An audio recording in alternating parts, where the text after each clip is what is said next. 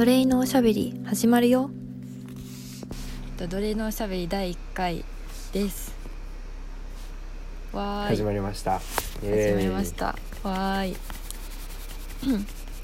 ということでまあ第1回なんですけど、まあ、とりあえずまあ簡単な自己紹介をしたいと思っています。でメンバー自体は基本的には2人であと3人なんかそのうち出るかもしれないっていうことで、まあ、皆さんお楽しみに、はい、しといてほしいなっていうふうに思ってます。でえっ、とまあ私たち2人が、まあ、メインなんですけど、まあ、外あのざっくり自己紹介をすると、まあ、もうすぐ学生終わるんですけど、まあ、今年の4月から、まあ、いよいよ働くっていう感じなんですけど、まあ、そその中でちょっと社会に適合しないといけなくて、まあ、ちょっと胸がざわざわしてるっていう状態で、まあ、ラジオを始めさせていただきたいと思います。はい、はい。お名前お名前がお名前？名前がですね。うん、今まで喋ってましたのがゆりみゆりみちゃんで、はい。今喋ってます僕がコッピーです。コッピーです。よろしくお願いいたします。コピーです。はい、はいという感じで、そうですね。今回のタイトルは「労働したくないみんなに送る絵画情報」です。はい。イエーイ。イエーイ。はい。じゃあちょっと概要を川原さんからコピーから、はいはいはい。はいわかりました。バトンタッチをします。はいえっと労働 したくないみんなに送る絵画情報ということで今回お話しさせていただくんですけれどもえっとそうですねどっから話したいのかな。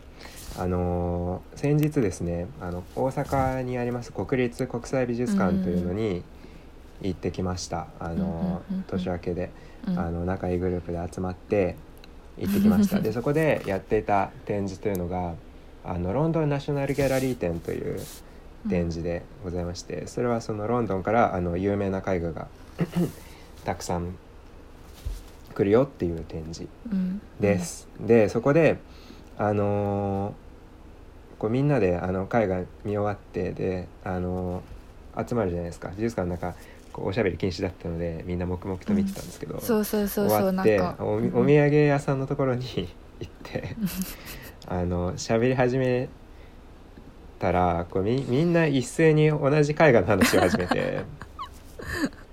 ででその絵画が何なのかっていうと、まあ、それが今今日の一つ目のテーマです。その絵画があのぶん殴るキリストという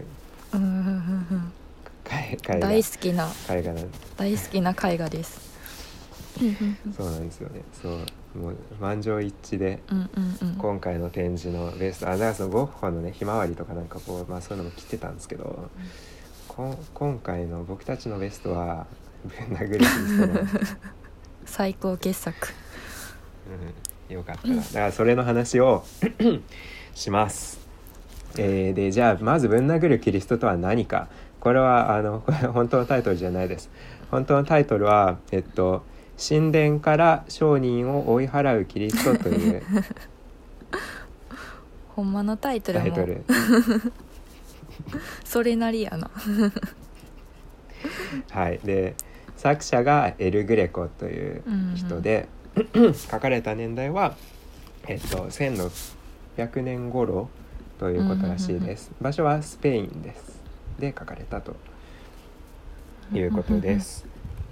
えっとで作者の説明をするとエル・グレコさんはあのその16世紀のスペインの絵画絵での、えっと、画家さんです。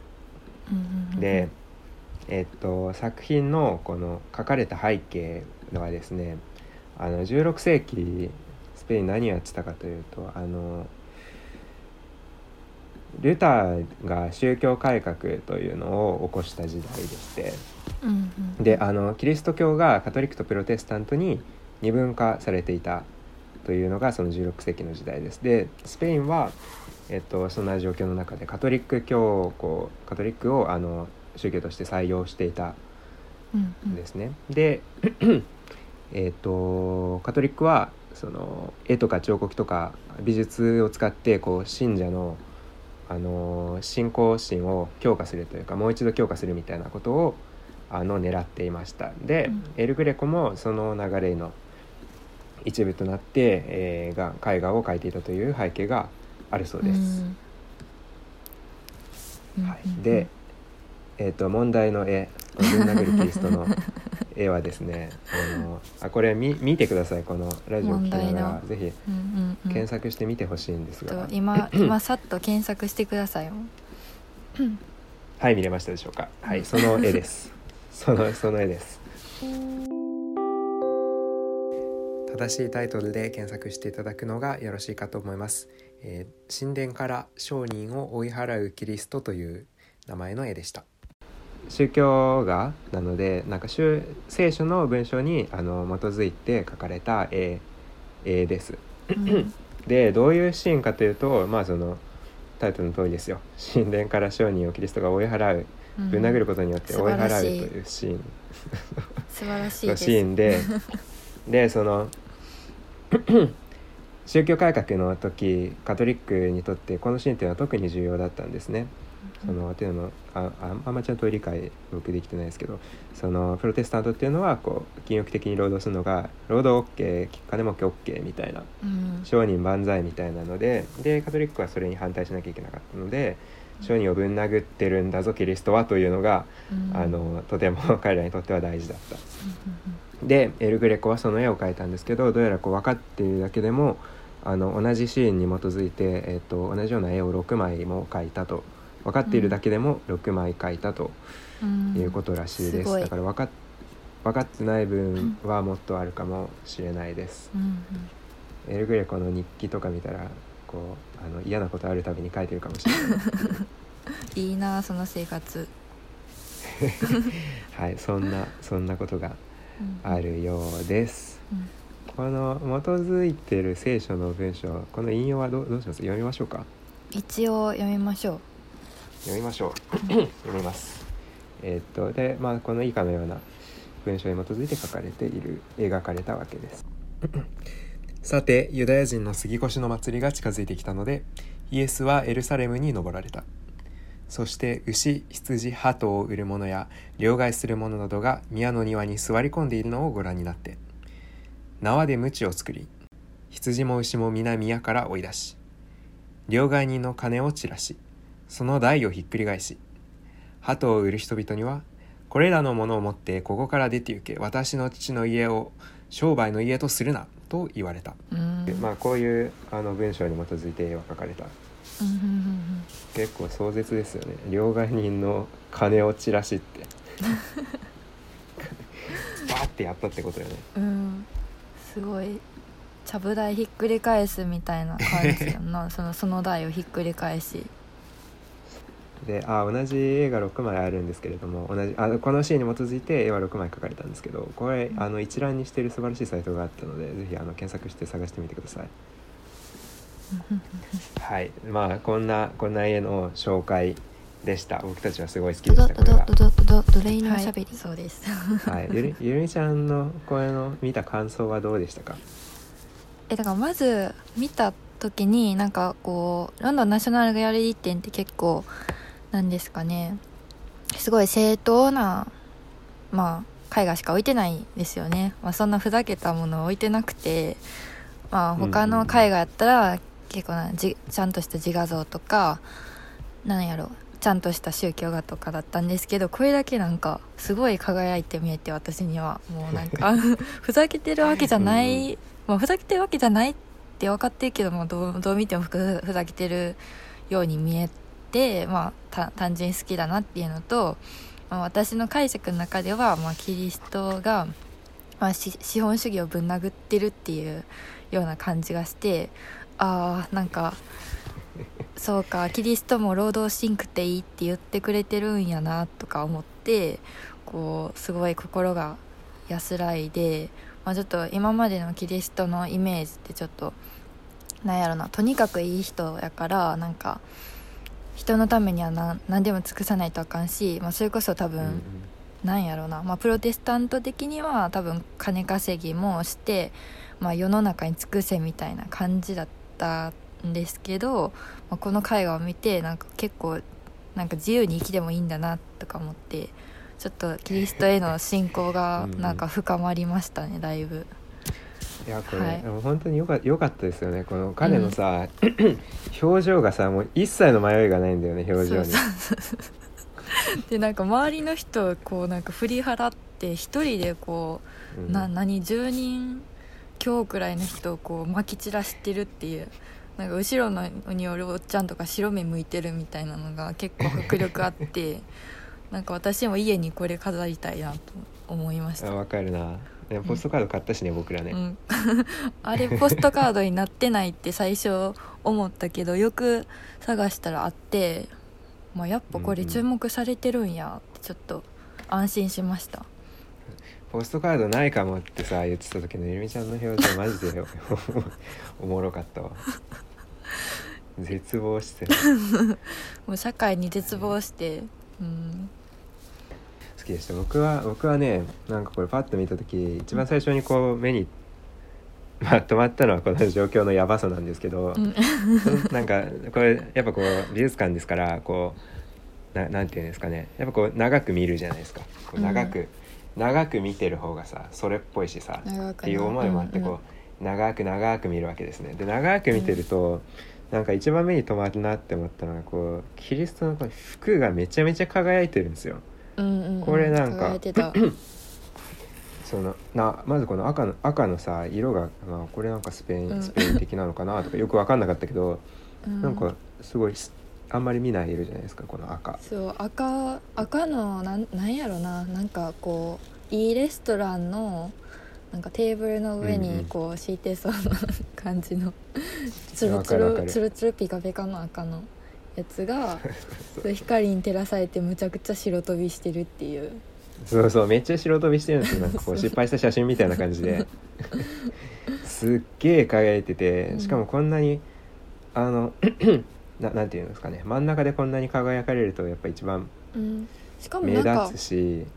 あれかもあの キリストのこんなアクロバティックなあの画像っていうか絵を見たことがなかったかも。いつもこうこうなんていうか吊るされてるか なんかこう座ってるなみたいな感じやからここれってもうほぼ砲丸投げのスタイルやん、うんうんうん。あ初めて見て感銘を受けた。うん。よかったよかったですね。僕はこれ見てなんかこういやゲームの必殺技みたいだなって思ったんですよ。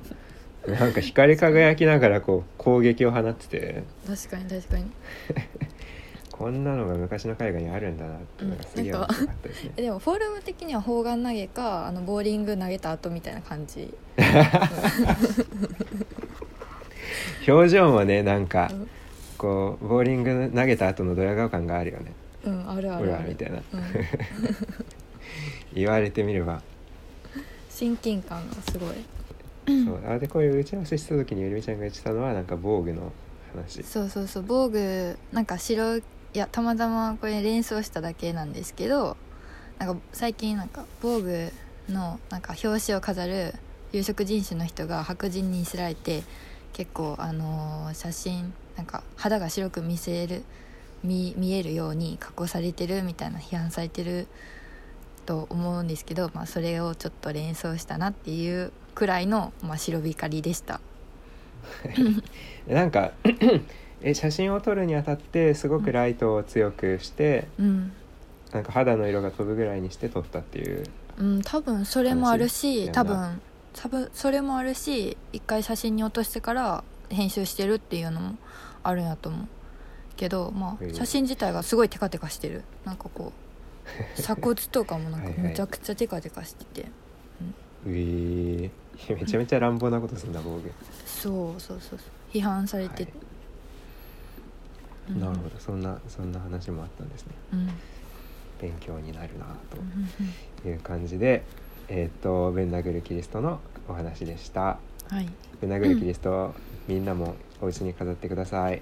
飾りたい。書きましょ 書きましょ どどどどどどどどえのおしゃべり？うめっちゃいい。はい。でもう一枚あの気になる絵があったんですよね。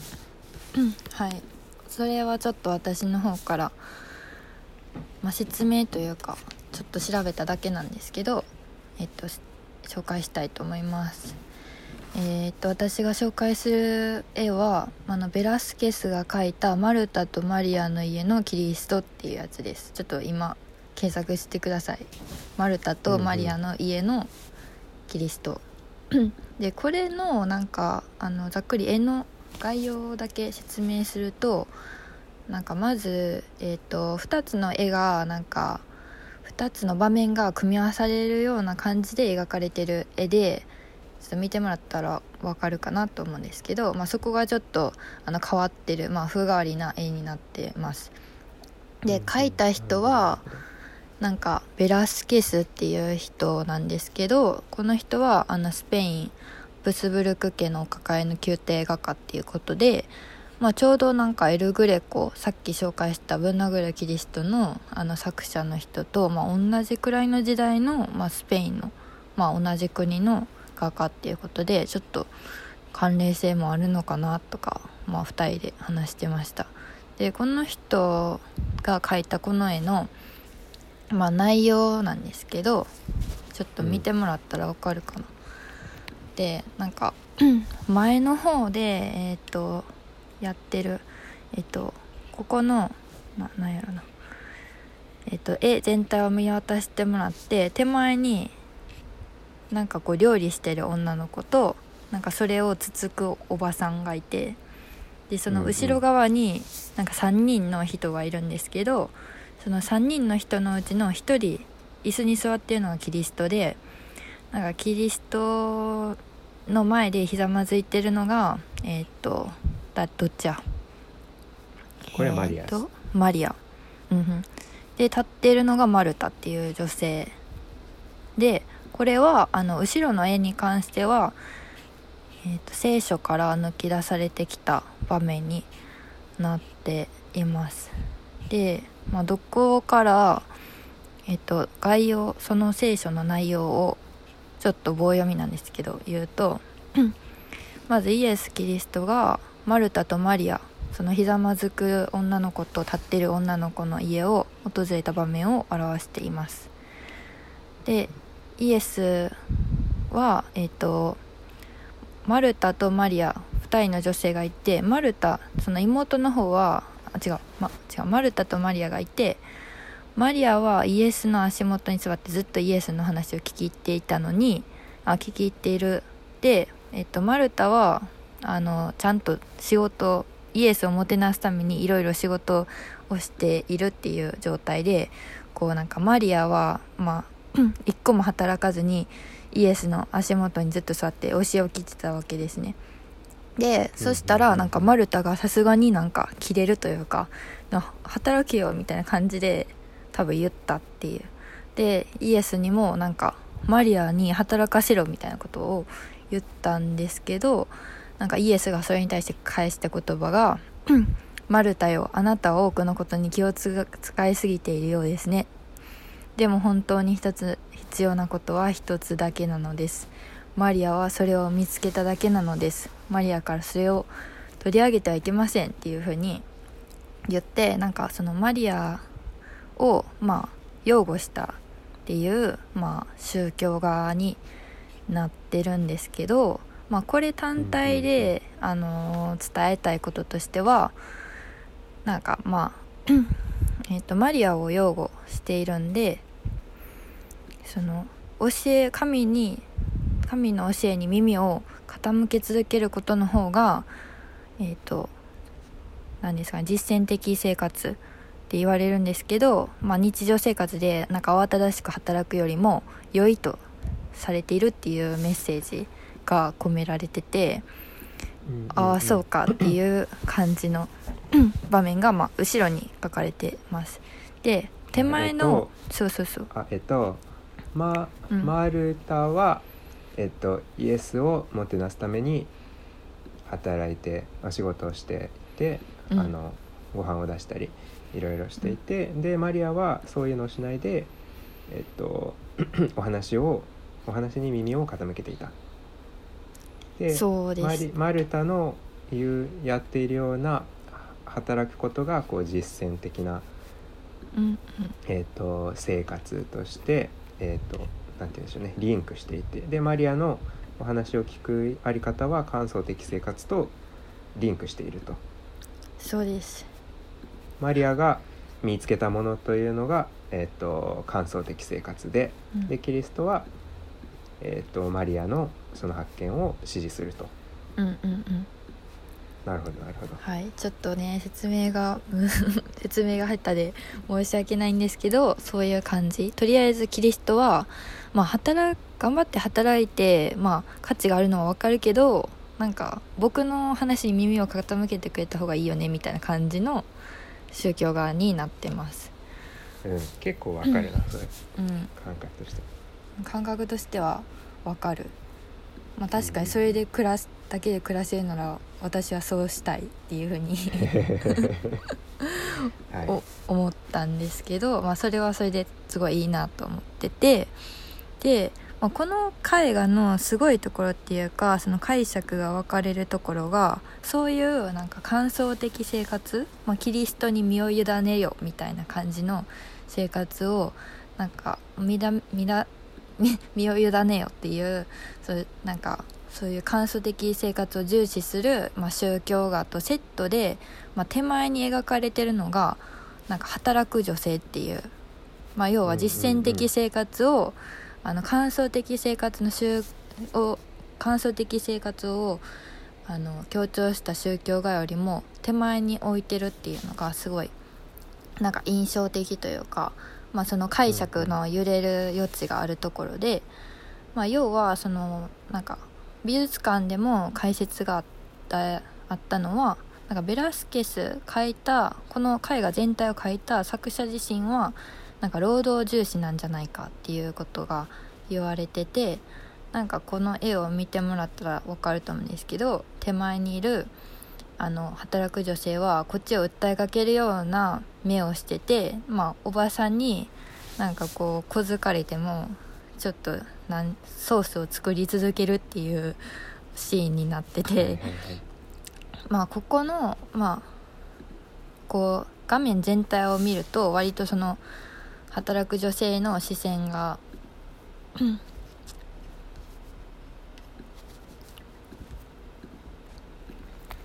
えっとそういう何ですかね後ろこの、まあ、画面全体見た時に後ろ側に置いてある絵の話はそういう宗教画のことなんですけど手前に次は注目してもらいたくてで手前に写ってるのが働く女性なんですよね。でそのなんか手前の女性が結構あのこの画面の中では割と印象的なのかなっていうふうに私も思っててで美術館であの解説があったんですけど、まあ、こういうなんていう宗教的な、まあ、宗教画における、まあ、感想的生活を重視するあのまあそこの後ろの場面っていうのを、まあ、後ろにあえて置いて手前になんかこういう労働する女性を、まあ、全面的に押し出すっていうことで実はまあ作者のベラスケス自身は、まあ、感想的生活よりもあの実際の労働を、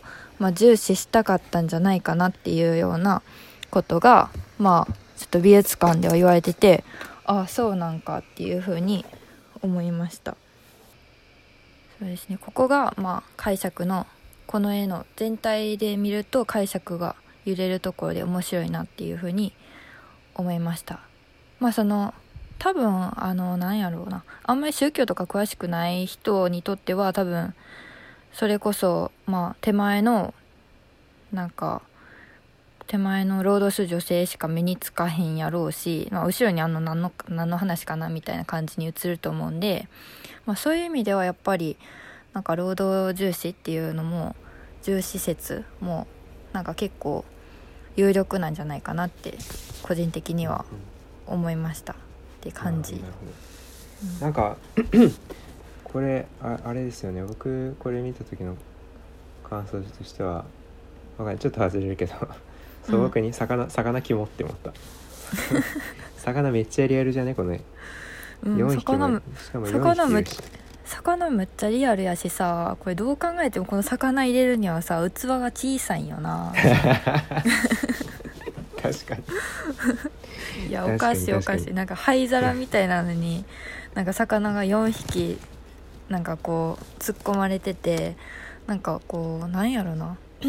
塩硬直かなんか知らんけどすごい硬そうな魚がこねパキッとなってるよねこれ。うそう。なんやろな。30度くらいの傾きでガッて突っ込まれてていやもうちょっと大きい皿あったやろっていうふうには私は思ったんですけどうんあとは何やろなつ作ってるソースがなんかアリアリオリソースみたいなんで、うんはいはい。あーあー美味しそうやなみたいな感じで単純に思いましたっていう。美味しそう。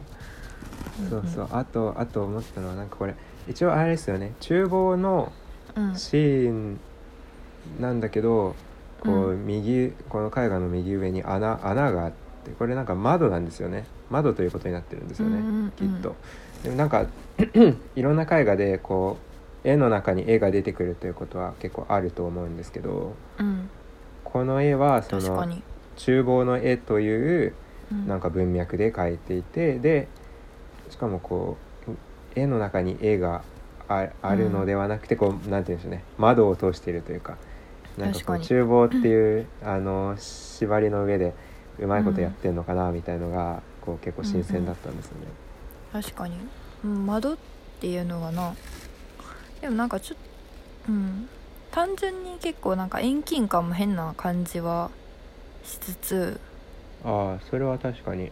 うなんか高いよね、キリスト。うん。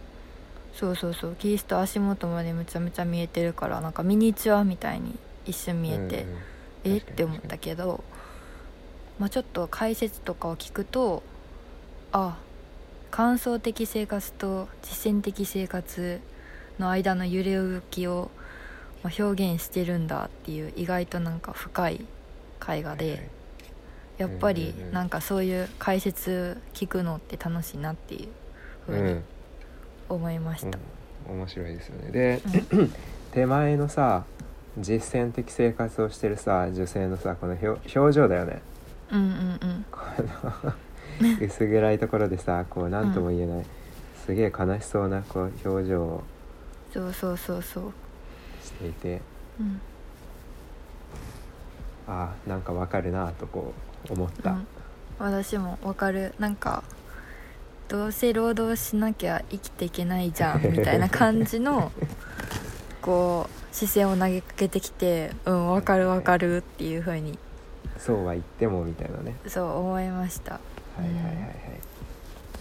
わかる。めっちゃわかるよね。この顔俺の顔だみたいな、うん。なん。となくまあそういう解釈に基づけばですけれども。なんかそんな感じが。あと一つ気になったことあるとすればなんかうん。窓の奥のキリストの奥にまたさらにドアが開いてるんだよね。これなんか面白くないですか？うんまあ確かになんか別になんやろ必要なかったっていうかなんか部屋の構造が単純に気になるっていうそうそうそうのそはある。な。なんか奥にまたなななんてまあいろいすごいいろんな解釈が多分できると思うんですけど例えばうんこの部屋この女性の手前の部屋もあのキリストの奥の部屋と同じくらい暗いでしょうからなんかこう対称な構造を考えてみてももしかしたらいいかも。しれないしあるいはなんかこう穴の上に欠如の上にキリストが浮かんでるみたいなこうなんて言うんですか、なんかこう羅漢みたいな羅漢とかフロイトみたいな話に持っていけるのかもしれないし。うん。まあでも単純になんかあれやな。こう人を排除した時に結構構図としては割と美しい感じになってるのかなっていううん感じ印象も受けるなんかこの右上のまず窓は多分 3, 3分割した一番右端の部分やし、多分向こう側一番向こう側のあのなんやろい入り口みたいなところも多分その3分割とかでちょっとなんか黄金比率が結構守られてるのかなってこういうなんかこう不気味ななんやろ絵絵というか変わった構成やけど、まあ、構図だけを見ると割と落ち着くようになってるのかなとちょっとパッと思いつきで。それめちゃめちゃそうだと思う。あのなんか、うん。あのこのこの間僕聞いた話ですけど3分割、うん。あの TSUTAYA のあのん。T ポイントカードのロゴあるじゃないですか、T あの T ああれがあの正方形を 3×3 で分割して、うん。あのそれをきれいに塗ったマークになってるんです、あーうんうんうん。そういう構造で作られてるらしいんですけど、うんうんうん。このあの奥のなんていうの窓の奥のところにうん。これ T ポイントカードの T が浮かび上がって見える、ここからか T ポイントカードは。やるなあ乾燥生活と実践的生活も反映されてんのかな？もしもしやこれ。T ポイントカー T ポイントってそういうこと？ド うん。マジ？あそうです。そうでえなんかそれ枠にしてみるとこれこの右上の窓の、なんか面白いですね。その キリストマリア・マルタっていうのも3分割で入っていて、うん。でマリアはなんかこう3分割で言えばえっとこうみ右側にというかこうちょっと倒れるような感じで、マルタはあの3分割のこうひ左に寄っているというかうん。なんかこう前に進むベクトルみたいなのがかなりこう感じられるような構図になっていて、まあ一方キリストは3分割のかなり真ん中にいいますよね。安定してるっていうか、うん結そやな構面白い。めっちゃ T ポイントに見えてきたけどまあ まあ関関係なない そう。あでも T ポイントだこれ。うん。綺麗。まあ全体として構図はすごい綺麗。まあまあぜ前だけ見てもほんまにそのひ人物は一番左端に寄ってるしみたいなところは結構綺麗かな。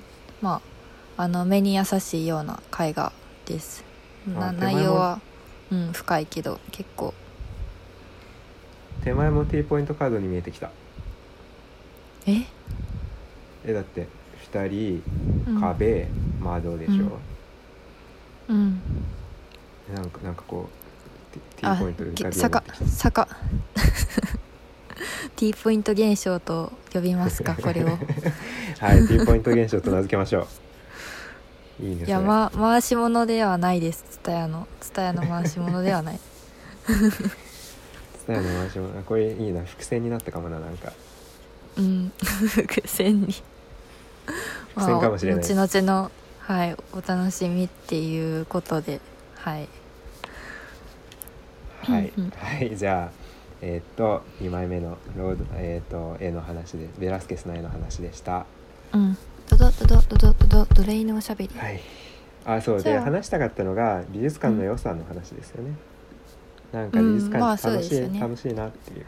そう楽しいなっていう。こうみんなも実践してほしいなっていうのがあって、まあ、まずもちろんですけど、まあ、今回出たロンドンナショナルギャラリー展って、まあ、すごいとこから、まあ、まあむちゃくちゃ有名なやつがかき集められてあの日本にやってきてるんで、まあ、あの海外行かなくても見れるしそれは一通りまあ見てほしいとは思うんですけど、まあ、それ以上に、まあ、自分はこういう色が好きだなとかなんかこういう画風が好きだなっていうのも、なんかこう絵画を通じてなんか知るのは楽しいなっていうのとあとはまあこういう何ですかね変な絵というかあのむちゃくちゃ気になった絵をなんか彫るっていうのはなんか今回改めて楽しいなっていうふうに思いました。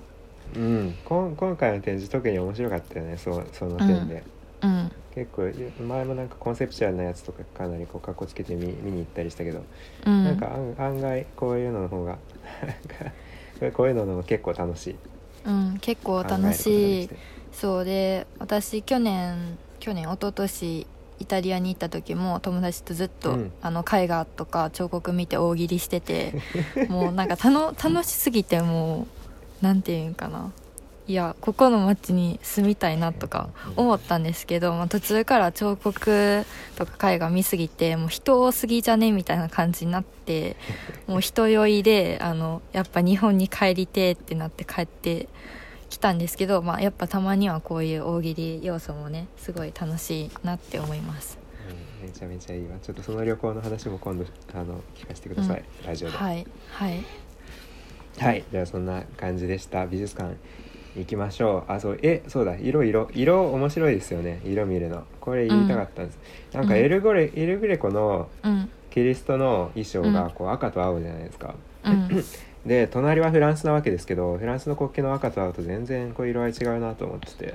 うんうんうんうん。なんかそれもこう面白いなと今回思ったポイントだったんですよね、うんうんうんうん。はいそまあまあそんなそれだけ言いたかったです、でも結構なんかこの「追い春ぶん殴るキリスト」に関しては割と色鮮やかなうんうん。感じよな、なんかすごいなんなんていうか丁寧丁寧さはあんまりないんやけどうんうんなんか配色は綺麗よな。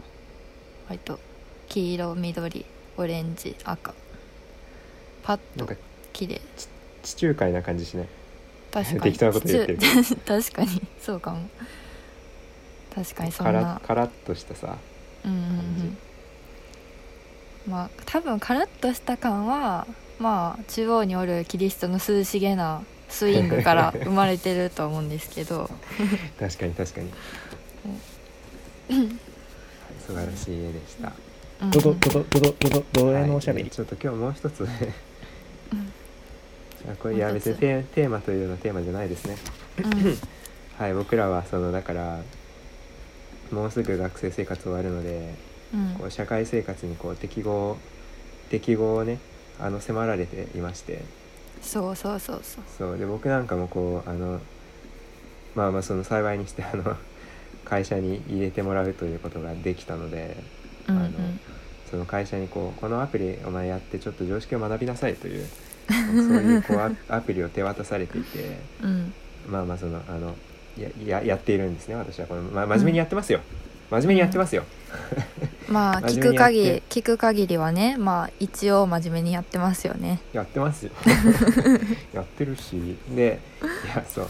そうだから僕らはこうなんていうの？実践的生活にこう実践的生活の絵の適用を強いられているのだなと。うんいうのをこうなんかしみじみと思いますよね。こう感想的生活もやっぱり大切にしたいなとか、うん。まあそんなタイミングとも重重なってキリスト良かったのかも、うん、もう大学の後半なんてほんまに感想的生活みたいな感じやから、本当ですよね、うん、急に実践的生活に引き戻されるっていうのがこう今のタイミングなのかなっていう、うん、そうですね本当にキリストに出てきてぶん殴ってほしいって思いつつもやっぱり 実践的生活に適応しますっていう感じでちょっと今頑張ってます、じゃあ僕らはあれですね。もう商人にぶん殴られる川原と、うん。商人にぶん殴られるゆりみということで、はい。はい、ドドドドドドドドレイのおしゃべり。やっております。はい。となのでまあこんな感じで本日はぶん殴る話でしたが今後も、うんうんうん。えーぶん殴られそうなコンテンツ不謹慎ギリギリを攻めていこうと思います。そういうねラジオネームラジオネームにもしてるしね一応。まあちょっと、はい。あの言いたいけどまああんまり言い言いたいまあ紹介したいけどちょっと言いたくないなみたいな感じの名前になってるんでですけどまあちょっと紹介してください。はい。はいしてください。で、はい。またですね、えーお便りお待ちしております。うんうんうん。あの本当になんか気軽に欲しいですよね。気軽に欲しい。なんかそのほんまになんていうか「あー」とかでもいいし「いい」とかでもいいんで あとはその嘆きの声、うん。英単？古典でいう英単でも全然よくて、英あとはあの最近親知らず抜いたんですけどみたいな感じの話とか なんかそういう話の種になりそうなことを適当に教えてほしいなっていうふうに思ってます。はいお願いします、えーあとはまたですね。あそうですあそうです。重要重要。あとははそのいやあの一番重要なところでまあお便りよりも、まあ、結局は投げ銭の方が欲しいなっていうのがありますので、まあ、そこもよろしくお願いします。はい。はい、はい、投げ銭ですね。まあちょっとあの気軽にね欲しいですよね。はいね。気軽に。投げ銭ね。うん。はい。はい、はいじゃあまあそんな感じうん。でした。本日はじゃあお付き合いいただき ありがとうございました。えっとありがとうございますありがとうございました。またあの次回お楽しみにということでじゃあ本日はこれにて。ドゥイー。